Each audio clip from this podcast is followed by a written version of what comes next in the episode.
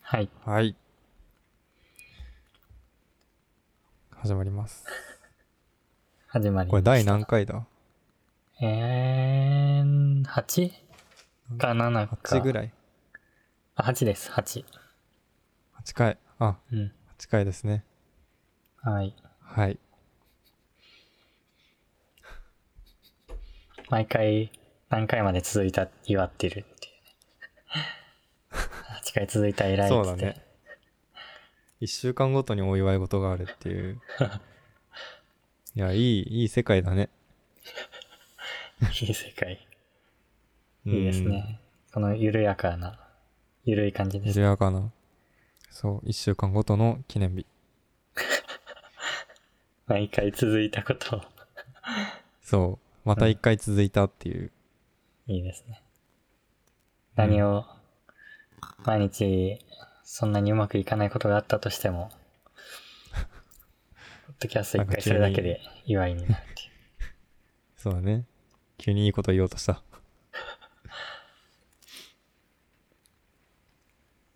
うーん。ではあ、はい。うんでは、どうぞ。あ、これいきますかんピオリンチャレンジ。あ、いきますなんか、前田のあの自己紹介、どうしあ、ますそうだそうだ。忘れてた。 ええよ。危ない。はい。はい。ね、猫チーズサービスを運営予定の宮内です。えっと、フロントエンドエンジニアしてます。もうこなれていきましたね。ははい。えーっと、何のサービスも運営しません。小川です。デザイナーです。はい。始まったね。はい。行きましょう。この一発目からふわふわし てるピオリンチャレンジ。うん。これはたまたまテレビで先週見かけた、えー、ゲーえっムとものでね。いや、これはね、名古屋の駅の中で売ってるスイーツ。ピオリンっていうスイーツかな。そうピオリンっていうプリンうん。で、なんかプリンをババ、んプリンをババロアで包んだふわふわ粉末状の、まあ、プリン。で、これになんか目とくちばしとかがくっついてて、まあ可愛い感じに仕上がってるのね。で、これは、えっとね、ちょっと傾けちゃったりすると、すぐ形が崩れちゃうと。おなので、それ。れを無事に持ち帰れるかっていう、チャレンジ、ピオリンチャレンジが一部で流行っているそうです。誰かが持ち帰れないよ、こんなのって言ったのかな。なんかね、崩れちゃったのを写真撮ったり、そう、うまく持ち帰れたっつってアップしたりで盛り上がってる。ピオリンチャレンジ。うんいいね、なんか、最近、真面目な話ばっか、なんか、ニュースとかで聞くから、ああ、そうねちょっ。と和むね。そう。なんかピこオリンのチャ、レンジ。そう、ピオリンチャレンジね、うん。お店の人が仕掛けたわけではないのかな、と思うんだけど、うん。なんか、ただ買って、スイーツを買って、美味しいねって食べるだけじゃなくて、なんか持ち帰るうん。ところまでなんか楽しめるっていうのをおおーまあそうね 食べ物で遊んでる感は否めなくはないけどうん。楽しいのでいいと思いますうん。へえ去年の初めから結構続いてるじゃうん。んおーババロアってプリンをえプリンを作ったババロアをふわふわのスポンジ粉末状のスポンジうん。ババロアってなんだっけババロアはふにゃふにゃのやつババロアっふにゃて、うーん、プリンみたいな。プリンよりも崩れやすいやつか な。もういまいち食べ物詳しくないから。食べ物ね。全然詳しくないよね、ここね。うんなんも、なんもわかんないもん。食べ物はわかりません。でもプリンを包んだババロアってなんかすごい、なんだうろう、ん。なんか、好きそうな人いるなと思って。プリンを包んだババロアって聞いただけです。なんか、すごい騒ぎそうな人いそうな気 がした。スイーツ好き。あ、スイーツはでもね、自分も好きなんだよ。あー、何甘党。えーとあ甘党は、そう、それは僕もですよ。ああ、そうなの。何そう、でもなんか、あんまり、わかんない。カタカナのスイーツとか。ケーキが限界。ああ、うん。甘党だけど詳しくはないね。全然。そうそうそう。あの、モンブランとチョコケーキの区別あんまりついてないからね。見 た目で。うん。そうなのうんモンブランこがれチないョかコケーキですかわって。うん。モンブランわかる栗のやつでしょうんうん。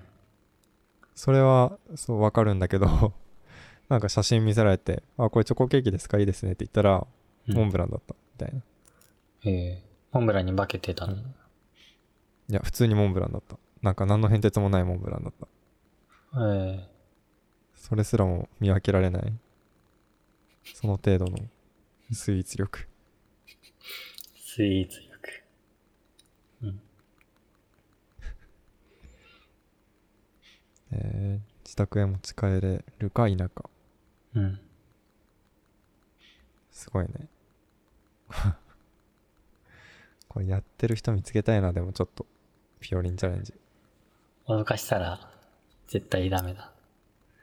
そう。ちょっと、ちょっとだけ前に出るかのように見せかけて普通に歩歩いたい。横をすれ違いたい。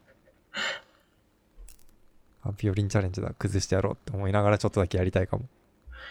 ピオリンチャレンジを、の敵、障害物として有名な小川くんが、そう。名古屋駅構内をさまよっているという。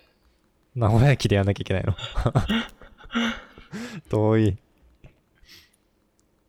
いやー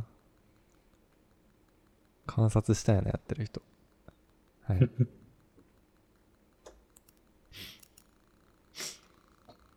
あーじゃあ次はい。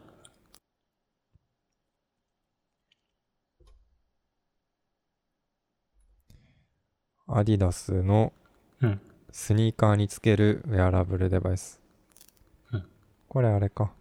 先週見たやつだ。なんか、えー、っと、もういつだったかは覚えてないぐらい前だけど、なんかナイキのスニーカーにチップみたいな、うんうん。なんか入れて、で、アプリと連携した万歩計みたいに使えるっていうほうほうのがあったと思うんだけど、わかるいや、覚えてはないけどありそそう、なんかあったの。もう靴にそういうのをチップみたいの入れる場所があって、う。うん。で靴底に入れてあげると連携するみたいなのがあったんだけどそれの進化版みたいのがアディダスのやつで出たっぽい、おーうんうん。そうでなんかねその記事読んで面白かったのがなんか万歩計にはまあもちろんなるんだけど、うん。なんかねゲームと連携するのかなうでんキャラクターが自分がこうトレーニングとかでアディダスのその靴履いてなんだろうまあ歩数なのか何なのか何かを計測されるとうん。それに応じてキャラクターが強くなるみたいおー。なそんな感じだったんだよね。昔昔あったあの、ポケモン、うん、あ、なんだっけ。なんか、ストラップ、いや、バッチぐらいの大きさの、なんかフル、フルマンポケのポケモン。わかるうーんちょっとおもちゃ詳しくないからなんか、 あんまりわかんないけどあったんだ万歩計形式のポケモンあったのそうそうそう。あの腰とかにつけて歩くと数値が、えっと上がって、それがうんなんかだったかな、経験値とかになるみたいな、あー、そんな感じのポケモンがあったな。やってたわ。やってたん だ。うん。いつの歩時か代ず、もマンボ系はあるな。歩歩かかずず手でカシャカシャ振って、うわ、超稼いせでこた。い。 マジか。いや、でも、そっか、できるんだね、その、手で振るだけで。うん。単純に、なんか、うん。多分中に玉が入ってて、上下、上にあ、ぶつかるか下にぶつかるかみたいな。多分その判定だったから。いや、ガバガバだな、それ。 10年前とかだよ最。うん。あ、10年前か。それはもうガバガバだ。う iPhone とかのマンポ系みたいなうん。機能を使うとさ、う振っん。ても増えないから。うんそうちゃんとジなャんイかロ機一時期能ちょっで、とそう、多分撮ってるんだよね。なジャイんか、ロちゃとんとかしてる。加速度とかで撮ってんだ。うん、撮ってると思う。あと、なんだろう、GPS の移動距離とかなのかなわかんないけど、うん。階段上がった数とかなんか表示されるから見て、だけど、全然ね、なんかこう、無理やりやっても増えないんだよね。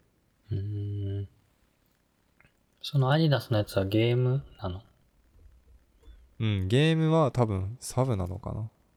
う。うんん。連携するよっていう。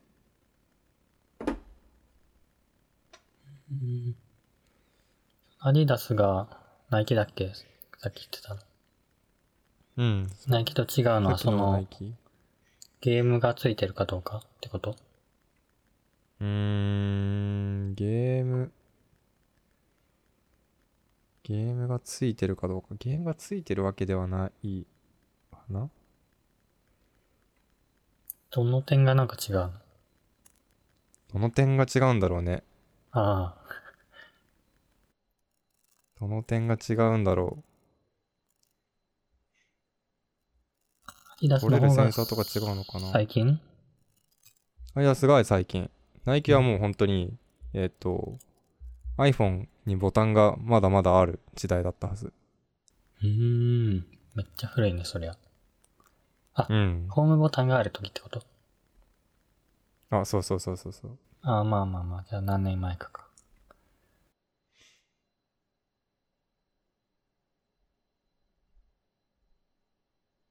どこで見たんだろうな、この記事。えー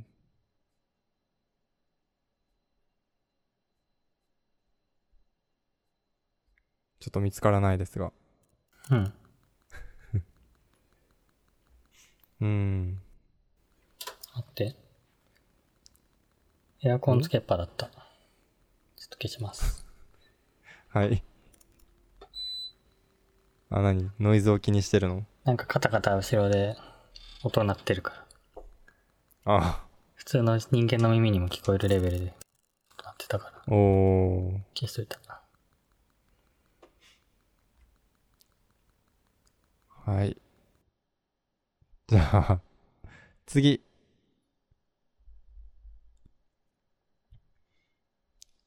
次は、どれがいいですかうーん。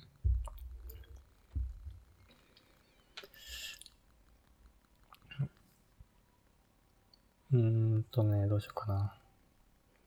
じゃあ、キータのやついこうかな。お、LGTM という。うん。キータ使ったことある使ううーん、読むだけだなうん。うん。キータっていう、まあ、技術ブログがあって、うんそ。こに、まあ、記事を評価する方法として、今まで、まあ、いいねボタンがついてたんだよ。うん。うん。左側にね。で、それが、3月12日に、うんいいねの代わりに LGTM っていう名前に変わった。 LGTM。なんかのはい略称、 LGTM とは、look, えーっとね、looks good to me とういうーん。 looks good はいはい to me. あれ、どっかに書いてあった。見てよかったみたいな。えっとね、良さげに見えるみたいな感じかな。うん。 良さげに見えるおもろいね。うん。ああ、いや、えっとね。S、うーんと、どこかしらのエンジニアのコミュニティで、コードレビューをするときに用いるワードらしうーん。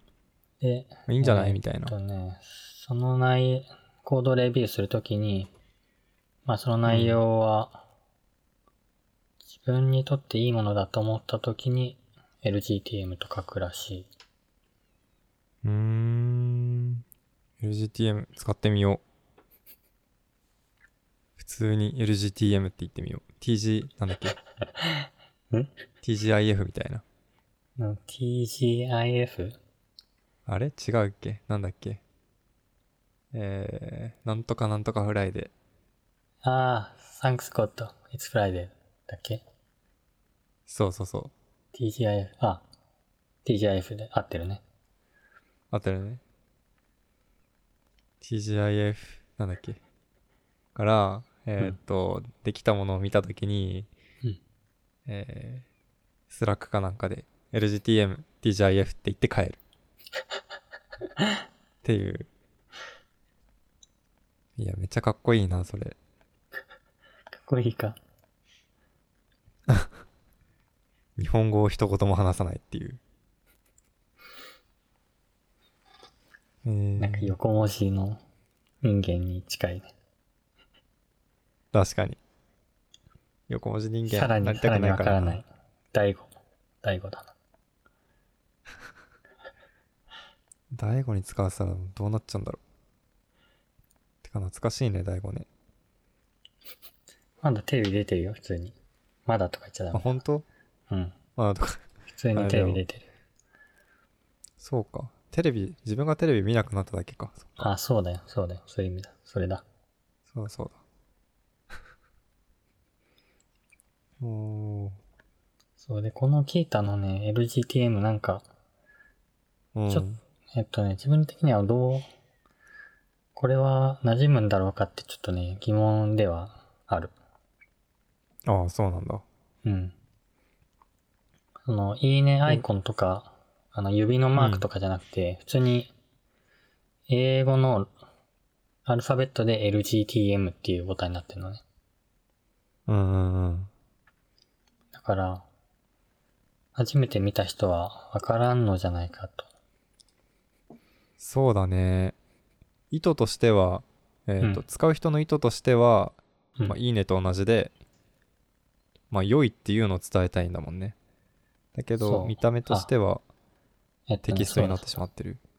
なぜ変わったのかを説明しといた方がいいね。ああ、知りたい。そう、なぜいいねから LGTM に変わったかというと、うん。キータの、まあ、理念として、技術系の、うんと、知識の宝庫にしたいわけよ。うん。だけど、最近のなんかキータの記事の中には、えっと、知識とは言えないようななんかネタを投稿されるケースも多いらしくて、うーん。なんか日記と、日記はあるかわかんないけど、まあ、日記みたいなものとか、ああ、はいはい。なんかその、エンジニアリングとはちょっと違うやつみたいな。そう、あーっていうのはなんか学びにならないようなものうん。があるって、それに対して、えっと、いいねを、まあ、つけさせたくないと。ああ、選びたいんだ。その、ああくまで知識になりそうなものーうん。を、まあ、評価したい。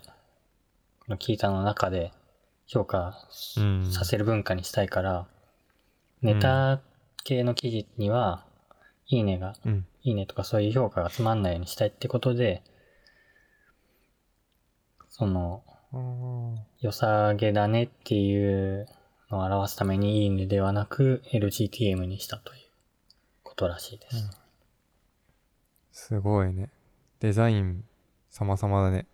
なんか、ボタンの位置とかも多分変わってないだろうけど、うん。見た目でを変えて対応するっていう。そうそう。そうか。そうか。あー、なんか、二つ、自分の中でさ、うまあん。話聞くと視点が出てきてさ、うなんん。か、なんだっけ、えっ、と、知識の宝庫にしたいから、あのー聞いたとして、うあん。んまり、えっ、と、胸を張って出せるものじゃないというか、こう聞いたらしくないみものにはうん。評価が集まりにくいような風になるといいなっていう、多分願いがこもってるそうだのね。かなって感じだけど、そう。がその尖ったコンセプトでめっちゃいいなっていう視点が一個で、その自分たちを自分たちたらしめようとしてるその勢いというか、うん。がすごいいいなっていうのが一つ。でその一方で、 なんか、なんて言うんだっけ。えーっと、なんだろう、道具を、ツールをハックするというか、自分なりの使い方を開拓するというか、うん。そういう、使い手側の自由意志とか、うん。とは、多分だけど、エンジニアリング好きな人ってこう、アクティビズムというか、こう、自分の力で、そこにあるものをこう、使いこなすというか、うんそういうの好きなああ。気質あるんじゃないかなって思うから、うん。だから、そこでこう、自由度を奪おうとしてるようにも見えるかもしれないなっていう。ああ。うん、うん、うん。自由。うなんんか。そのゆそう、ユーザーの自由なんか、か、自由、自由、うん。なんか強制させようとしてはいる。強制っていうのは、そあうなのんか、歯の矯正とかの矯正の方ね。うん、わかるわかる。そのね、機能としては変えてないし、 今まで通りなんだけど、なんかこう、 でも、あ、こっちだよ、みたいな。うん。なんか、指さしながら、方向をしずっと示しながら使ってもらうみたいな。うん、うん、うん。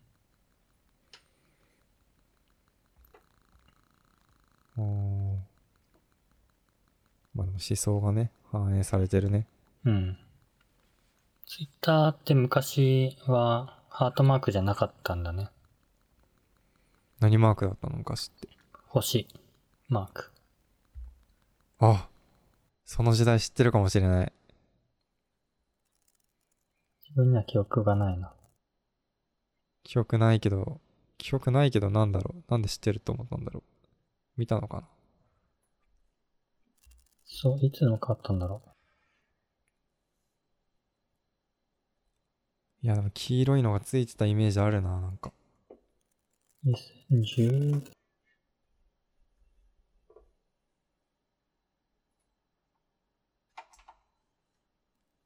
15?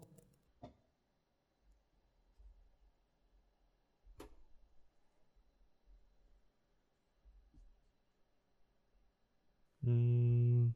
あ、ファボ。ファボ、そう。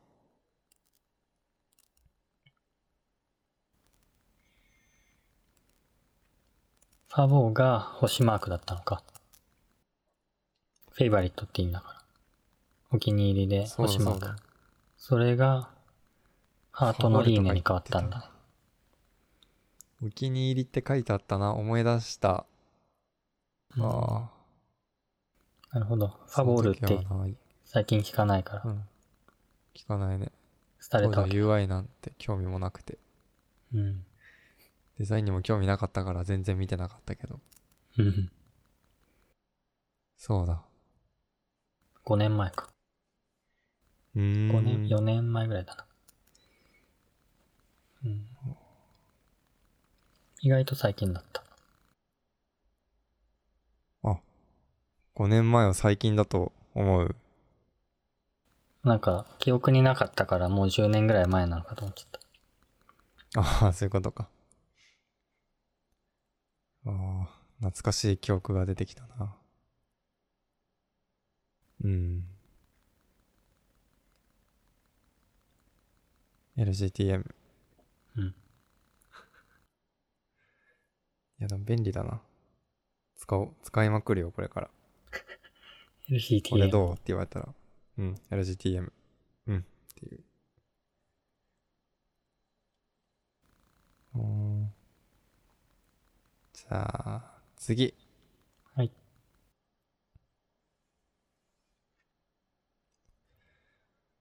はい。うーんとこれ気になるのある。はいうん。最近知ったもの、ムードボードって書いてある。ああ。これムードボー何ド知ってるうんムードボード知ってるよ。あ、知ってるんだ。そう、うんこれを今日知って、あこんなもーのあるんだって。なんか、えーっと、プロゲートがリデザインしたのよ。まあ、こうれんちょっと上のネタロゴねと入るけど。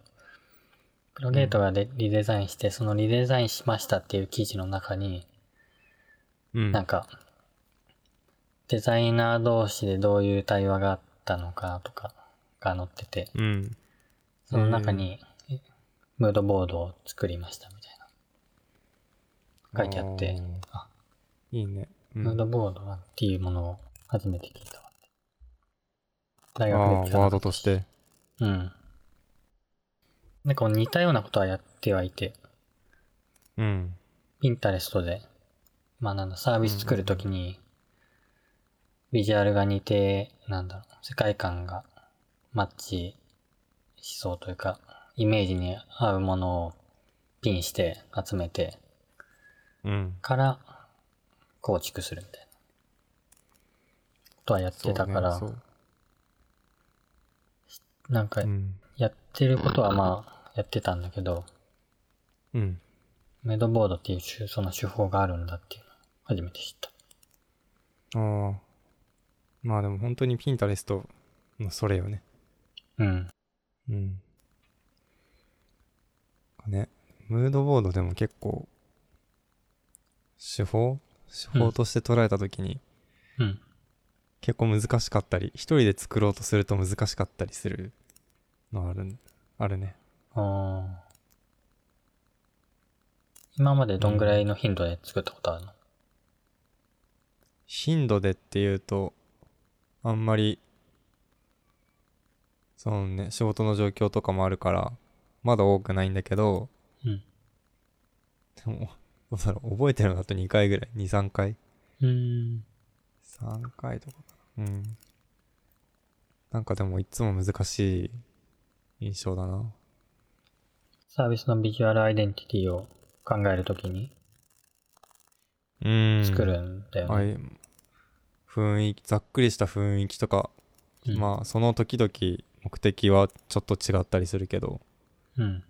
ざっくりした雰囲気なのかうん色なのかうん世界観もっとざっくりした世界観なのかでうん出てくる写真とかまた変わるんだけど、うんうん。なんかね、なんか今でも覚えてる、一回初めてムードボード作った時は、もうわかんなすぎて、うん。え、何どれみたいな。なんか何種類か作ってから考えようみたいになったんだけど、うん。あーわからんってなって、世の中すべてがムードボードに見えてくるっていう。あ、あの、あの壁、あれだ、あのムードボードに入りそうだな、みたいああ、な。あの、あの、あそこ切り取ったら、他のボードに入りそうだな、みたいな。すべてがムードボードの、職業病だそねの。職業病。もうね、その時は考えすぎてそうなっちゃって。もうあ、この雰囲気は、みたいな。まあカメラマンとかになりそうだね。ねあ、。ここ撮りたいとか。いやカメラマンとかね、もっとすごい、すごいことになってそう、視点が。うんうんまあ、ムードボードは本当に便利。なんか少人数でやるとき、っていうか、まあ一人でやるときは、うん。うん。まあざっくりでいいかもしれないけど、あのー人数が増えると、うん、ああ、増えるほど効果を発揮するというか。そうだね。うん。言語化できない部分を補う感じだね。そう。やっぱね、目で見た方が早いから。うんうんうん。うん。まあ今後使う、いや、うん。普通にまあピンタレストで今まで通りだな。うん。使っていきます。そうだね。あでもムードボードの注意点。あの、うん。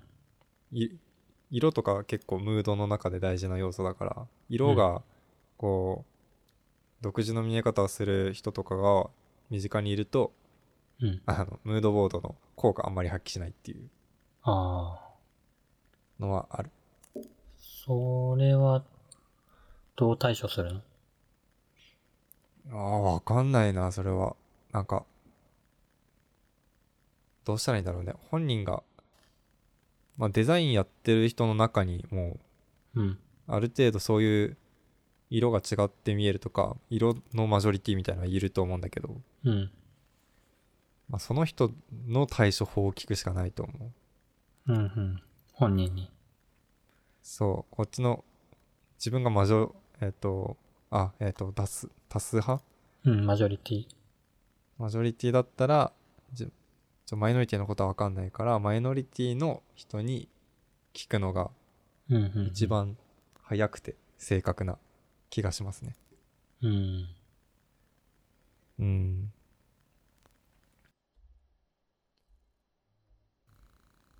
そうあの、そこら辺も考えるとえ作りたいサービスのうんネ,、えっとネタ一個話していい関連してる。いいよ。全然話して。これは、3、2、3ヶ月前に思いついて、えっ、と、まだでも実、作るのは多分何年か後になると思うんだけど、うん。その色のさ、イメージっていうのがあるじゃん。うん配色に、うーんと、なんだ、ああ、えっと、色の組み合わせで印象を、うん。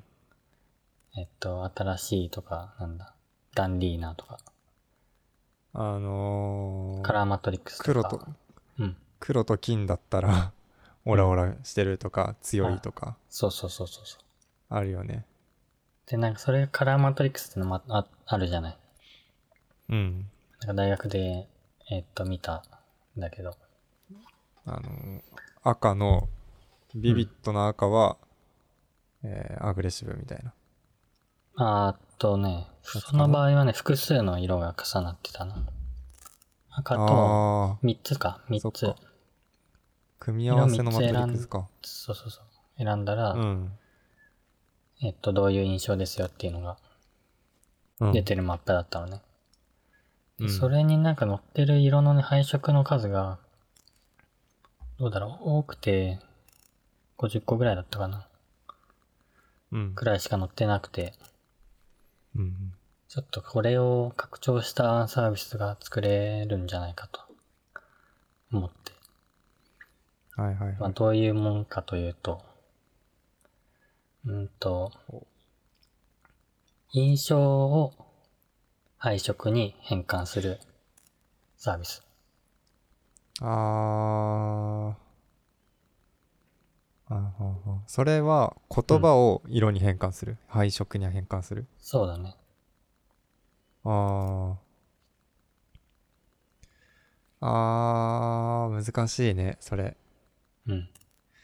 これはね、えサンプル数がめちゃめちゃ膨大、1万とかひもっと以上必要だから、今の技術でちょっとできないなと思ってんだけど。やり方は、ーうん、ううーん、んと、まあ、パッと一思いつくのは、ランダムな3色を出す。で、うん画面に表示して、ユーザーに、うんこれはどういう印象ですかっていうのを、うんまあ、ど9つぐらいの間から一番近しいものを選んでもらうと。うんでそういうのを、まあ、1万回ぐらい繰り返してもらって、そしたら、あーどの色はどういう印象にも、こう、紐づきやすいかみたいなのが、パターンが取れるじゃん。うんうんそしたら逆の方向にも、えっと、変換できるようになるから、どういう印象、ああむずいうんえっと、若者、なんだ、若者向けとかじゃないな。うん、さっぱりした。それわかりやすいな。まあ、さっぱりした色とかってやったら、うん。水色と灰色と灰色まあ白ととかこのカラーパレットはどうですかって夏とか言ったら、うん、えー黄色と水色みたいな。そうそうそうあーな、それ、ね、えーっと、多分ね、議論を生む箇所が結構ね、いくつかありそう。うんまあそこを解決すると多分実装できるんだけど、うんまあ、えーそっとう、ね、そのそ色彩が見える人の特徴もあって、えうんっと、うんユーザーそこの辺のことう。あ、そこも含めて別の違う観点もあった。でもそこ先に話したい。気になる。あえ言っていいうん。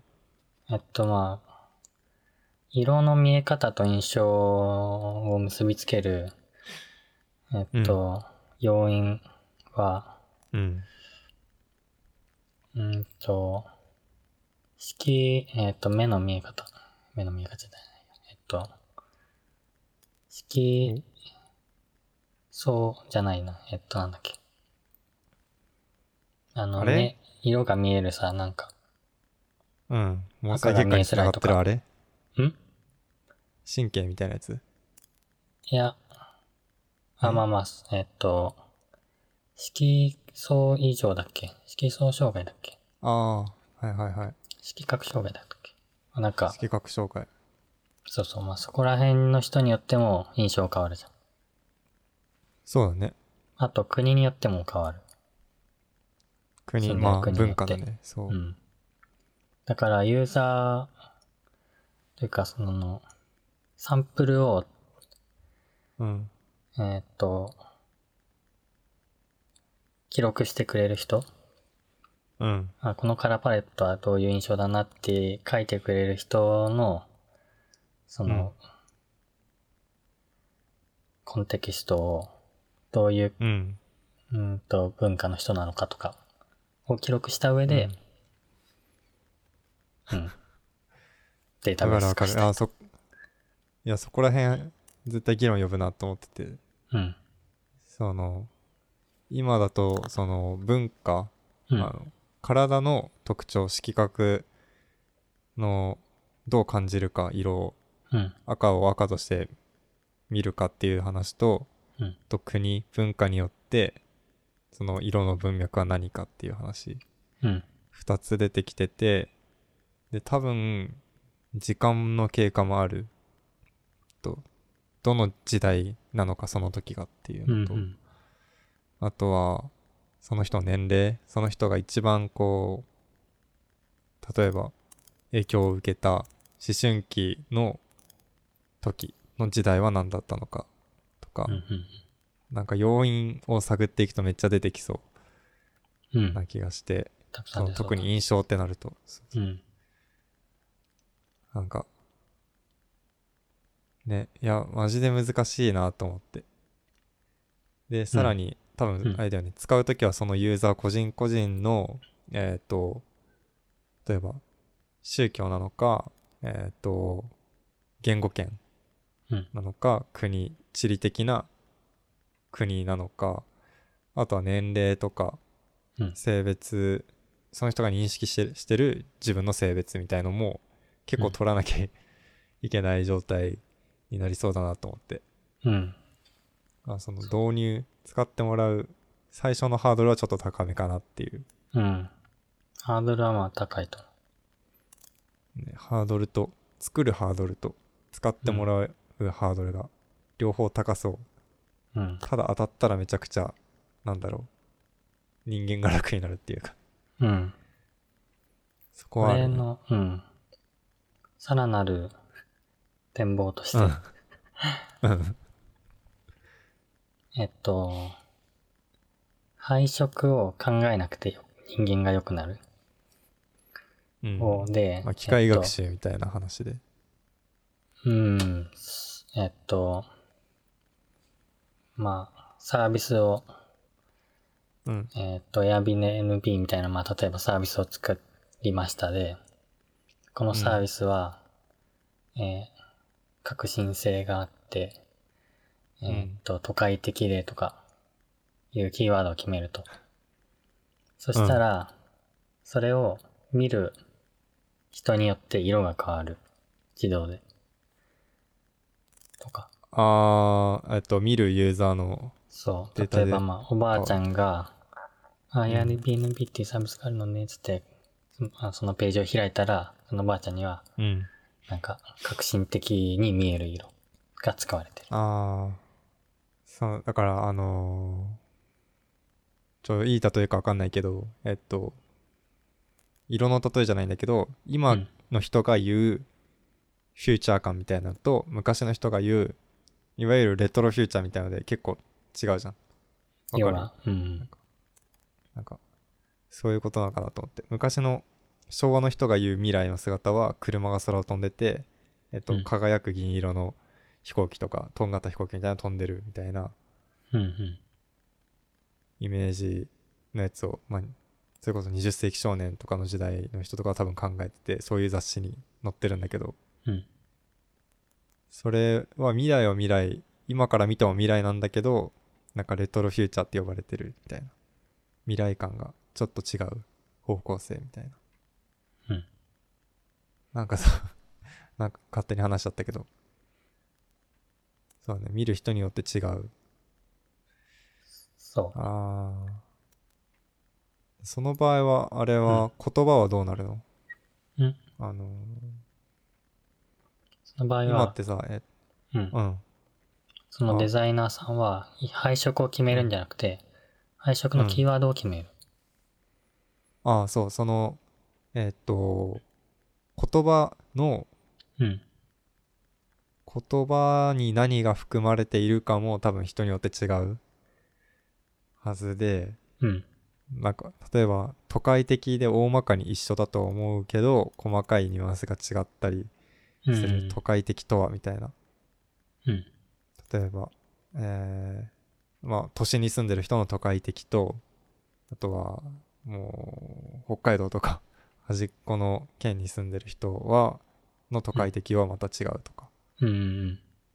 言葉の中身が違う可能性があるから、そこも考慮、考慮するのか、こう、うん。使う人に適用してもらう機能があるというのかもね。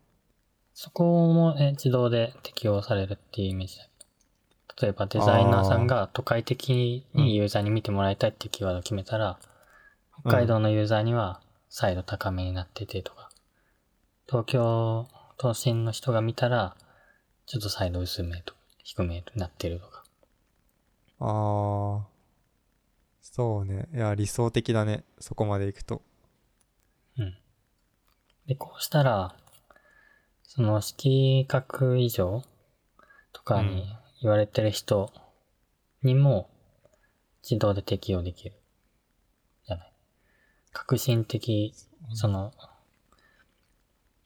色覚障害の人が見うて都会的だって思う色をデータベースが学習ちゃんと記録されていれば、その人には都会的な色がちゃんと見えてるようになる。ああ。ああ、またなんか思いついちゃった。えーっと、そう、えーっと、その、その人の属性うん。的に、えーっと、もう例えば生まれた時から色覚色覚の異常な感じで見えますっていうのがある場合と、うん。えーっと、例えば事故で色覚異常になっちゃいましたっていううん。うん。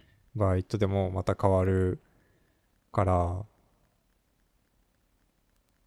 その場合はどうするのかっていうのが一つと、うんと多分色覚以上生まれた時からあの周りの人とは違う色の見え方がする人はうん。あの色いわゆる視覚的情報の色で見ると違うけど印象としては同じ説うん。あるかもって思った。っ学習してるってことていうかもうその人は、えっ、と、生まれ持って、えっ、と、マジョリティが赤信号を赤として認識してって、えっと青信号を緑色と認識してるとするうん。でそれと同時に生まれた時から色覚の異常のある人は赤信号をマジョリティの感覚で言う例えば緑だと感じているで青信号をいわゆる赤だと感じている場合はうんうん。なんかそれはもうそのまま吸収されているから情報としてああ。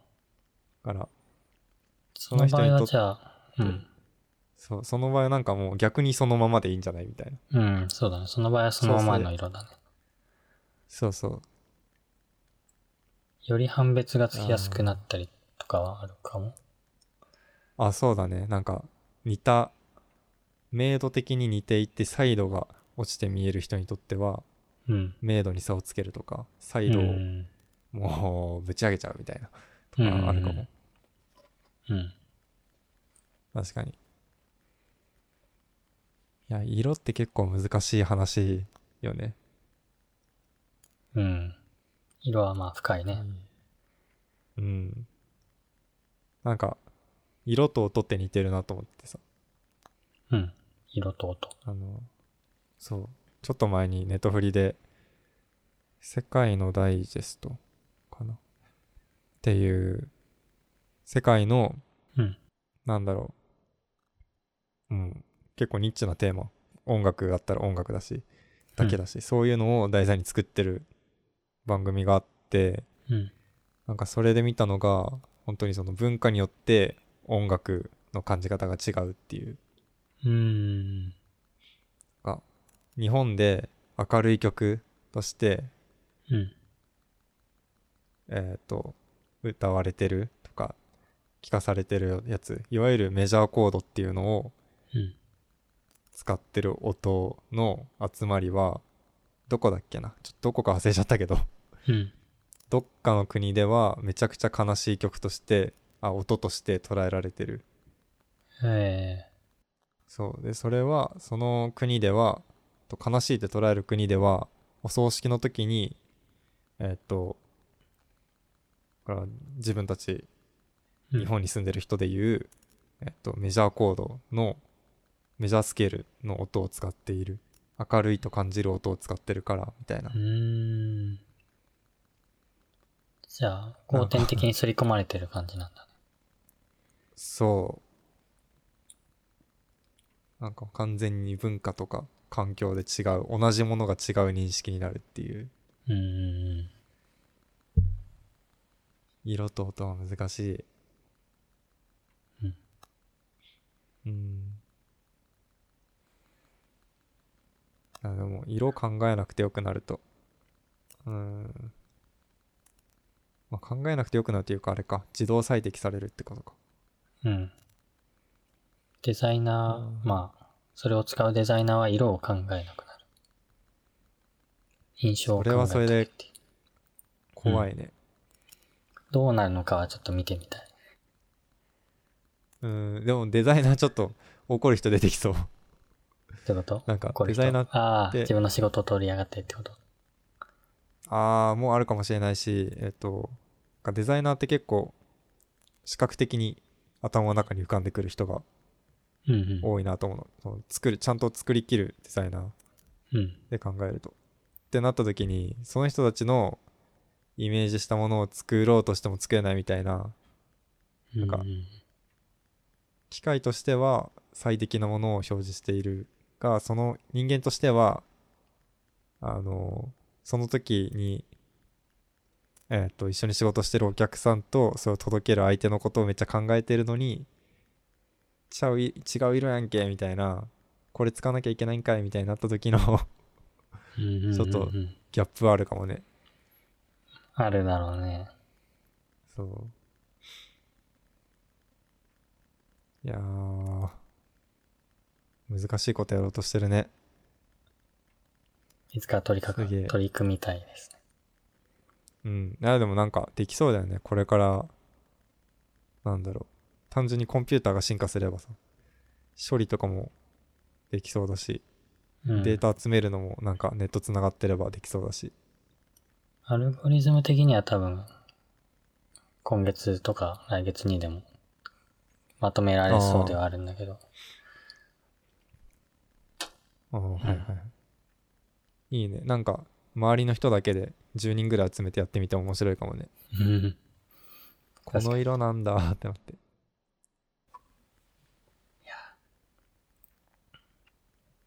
え、でもマジで色うん。支配できたら、結構何でも支配できる気がする。コンピューター上で。うん。だって色って、うん。色って存在には何の意味もないじゃん。その、アルファベットと同同じでさ、うん。一つあったところで意味はないけど人間が認識したら初めて意味が出るものうん。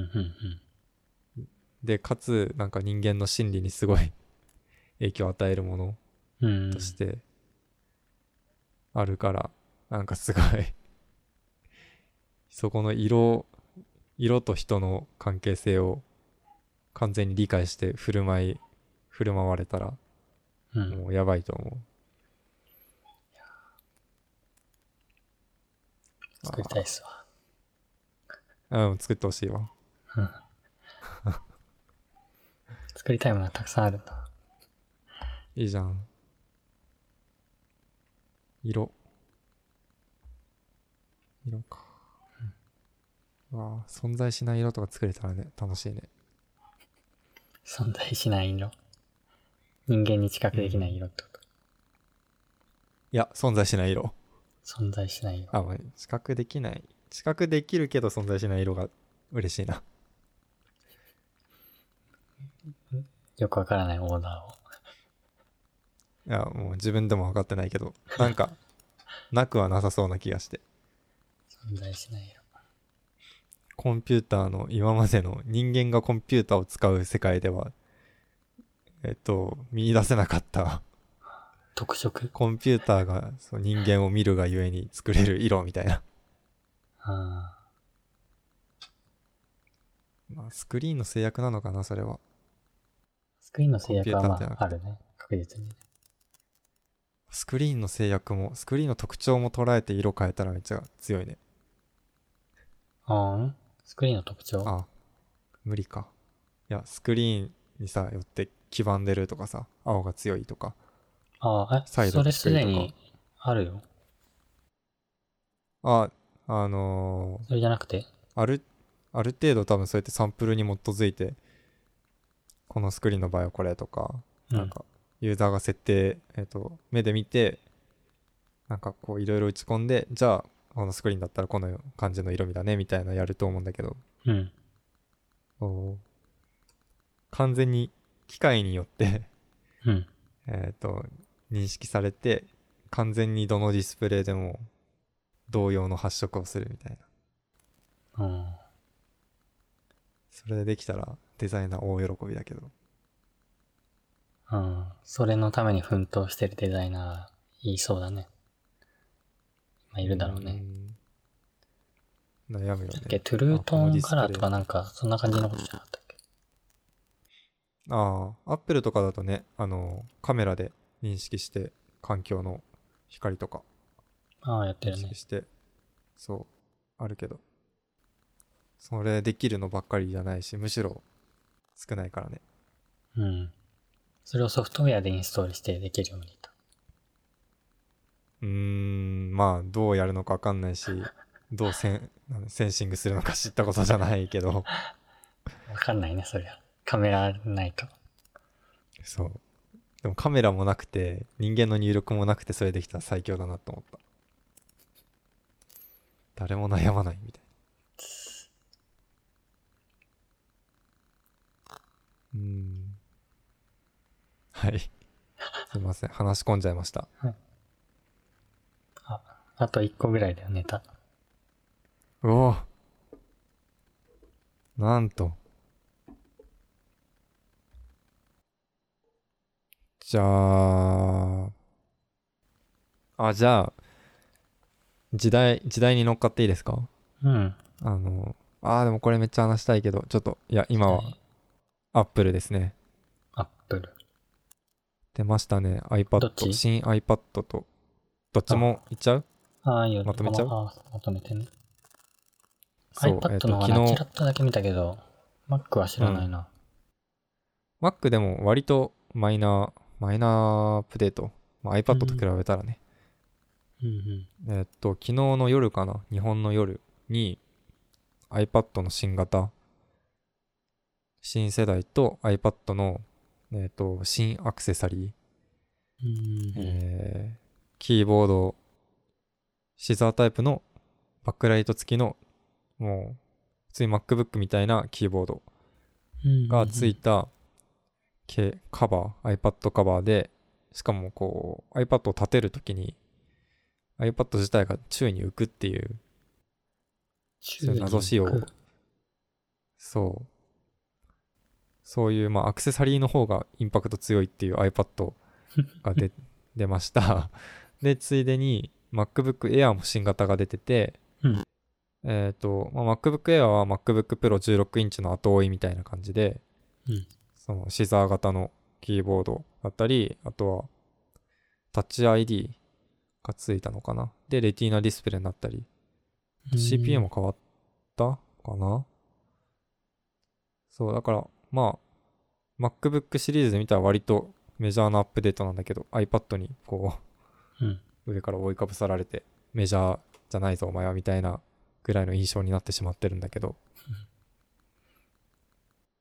そのアップデートが来ました。おー素晴らしい。あ、この浮いてるってなんか、あ、なんか、この画像を見たら、なるほどねわ。かるなんて言ったらいいのかね。えーえーっと、背面だけつながってるんでね。で、そこのうんうん部分は、そこというか、地面側の部分は、接しないんだよ。設置しない。うん。なんと表していいのかちょっとわかんないね、これ。あれか、あの、ラムダ iMac みた いな、あ、今、あ iMac みー。たいなあはいはいはい状態になるあ。れあれにキーボードを下にくっつけた感じか。そうそうそう。なんで浮かせたんだまあでも、もなんだろう、ノートブックとかパソコンを iPad に置き換えるみたいなのが多分根本に思想にありそうだから、うんうん。ちょっとそれでパソコンに寄せたのかなっていう。うん。うわ、iPad Pro の新型なんだけど、これカメラも変わって確か計測できるようになったのかな距離とか。あー。もともと iPhone にあるやつだよね。多分、うん。んディスプレ AR イ用またに綺麗になった。 ?AR 用ってなあわー、けではなまあい、のかそうだね。まあ、センシング的に映したものを読み取って何かするっていう用途が大きいのかな。なうん。長さとか距離、距離、長さを測ったりする。で、その応用で多分 AR とかも全然できると思う。うーん。まあ、見た目がでもタピオカだから。うん。タピオカ。あ、カメスキャラナーか、スキャナーなんだ。うん、カ メラ。あれこの、なんか LIDAR、ライダースキャナライダー。もう、これか、カメラじゃないのかも。スキャナーがついてるんだ。距離とか、そ、距離が測れる。光が検出できる。え、NASA が使ってる技術だって。それだけで欲しくなるな。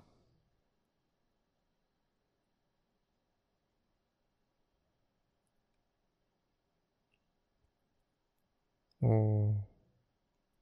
すごい。スキャナー、屋内外で5メートル先から反射した光を測定。光子レベルで機能。ナノ秒のスピードで動作。ー。え、どういう時に使うの iPad で。でも本当に AR とかじゃないのうーん。 ?iPad で7秒で計測する秒で。けど、使うか。ロマンか。モーションカメラ振動を測定するときにはカメラモーションセンサーフレームワークと連携 AR まあでも AR だねかなり押されてるのうーん。うーん。えー、AR 伸びるのかね。あでもうん AR は来ると思うよてかもう AR 来なかったらもう何が来んのって感じはする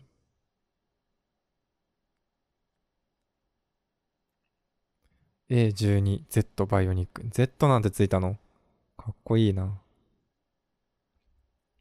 CPU の名前に Z がつきました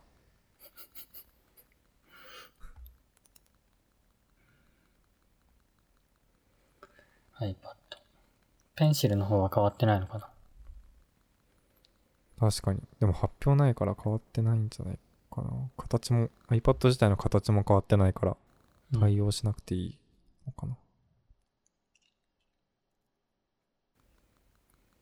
うん、あの、新いしい i、いや、新しい、あの、うん、スリープモードでもペンで書き始めるとうん、すぐあメモになるやつ。ああるれね欲しいんだよね。自分のあれい iPad いよ対応してないから。ああえカブトガニ的な充電するやつえーっと、多分そう。カブトガニかわかんないけど、まあ、そんなんかでっかいうちわみたい刺なす。やつよねうん。そうそうそうああじゃあ買い替えた方がいいよもう買い替えた有方無がをいい言わせず買い替えた方がいいよそれは多分運命の差だと思ううん。あーカーソルがやばいなこれ新しい iPad あああ、の Twitter とかで多分な見てると思うけどトラックパッドみたいなのがついて、そうトラックパッドついたり、まあ、マウスカーソルがそれによってこうちゃんと iPadOS の中に現れる、うーん。そうでそのカーソルがねうんツイッターとかでもう上げてアップしてくれてる人いるけどうん。モーフィングするタイプの、えっと、矢印的ないわゆるポインターじゃなくてうん。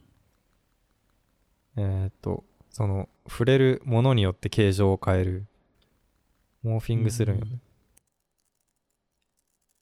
うポインターが。そうあれすごいなぁソフトウェアもそれなりに進化してる一緒にソフトウェアどうやって倒すんだろアップデートできるのかなう。ア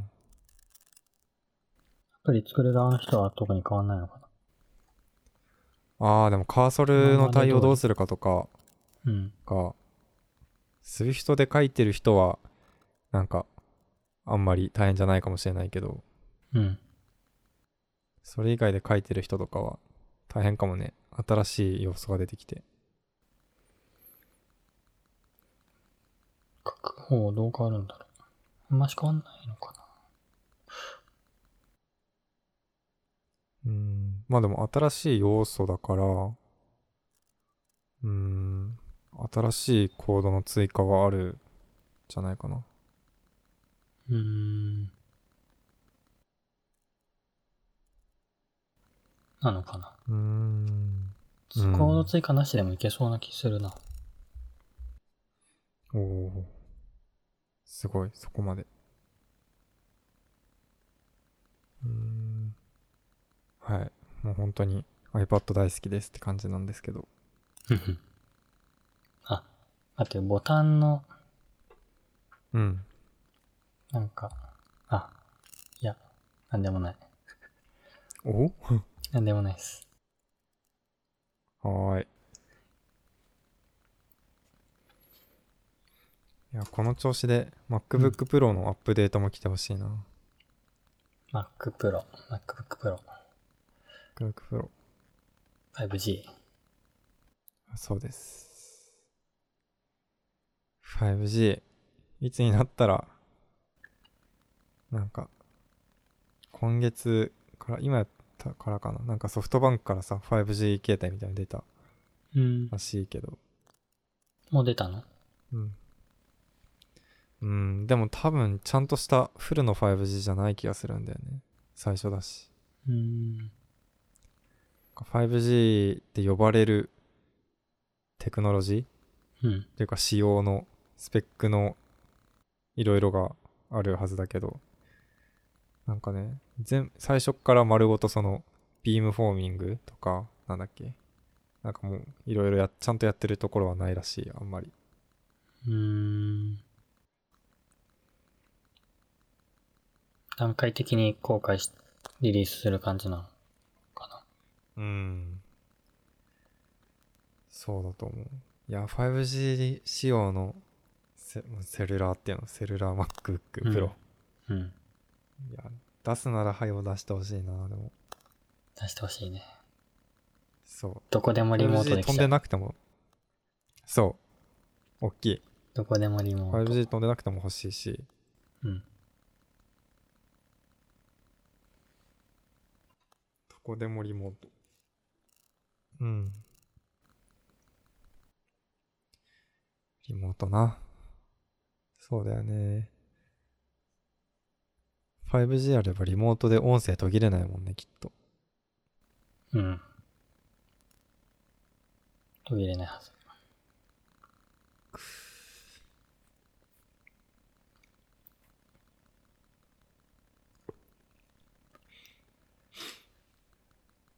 では、そろそろ。お締めます。そろそろはい。結構時間経ったねはいはい。今週もありがとうございましたありがとうございました。では、では、はいさよならさよなら。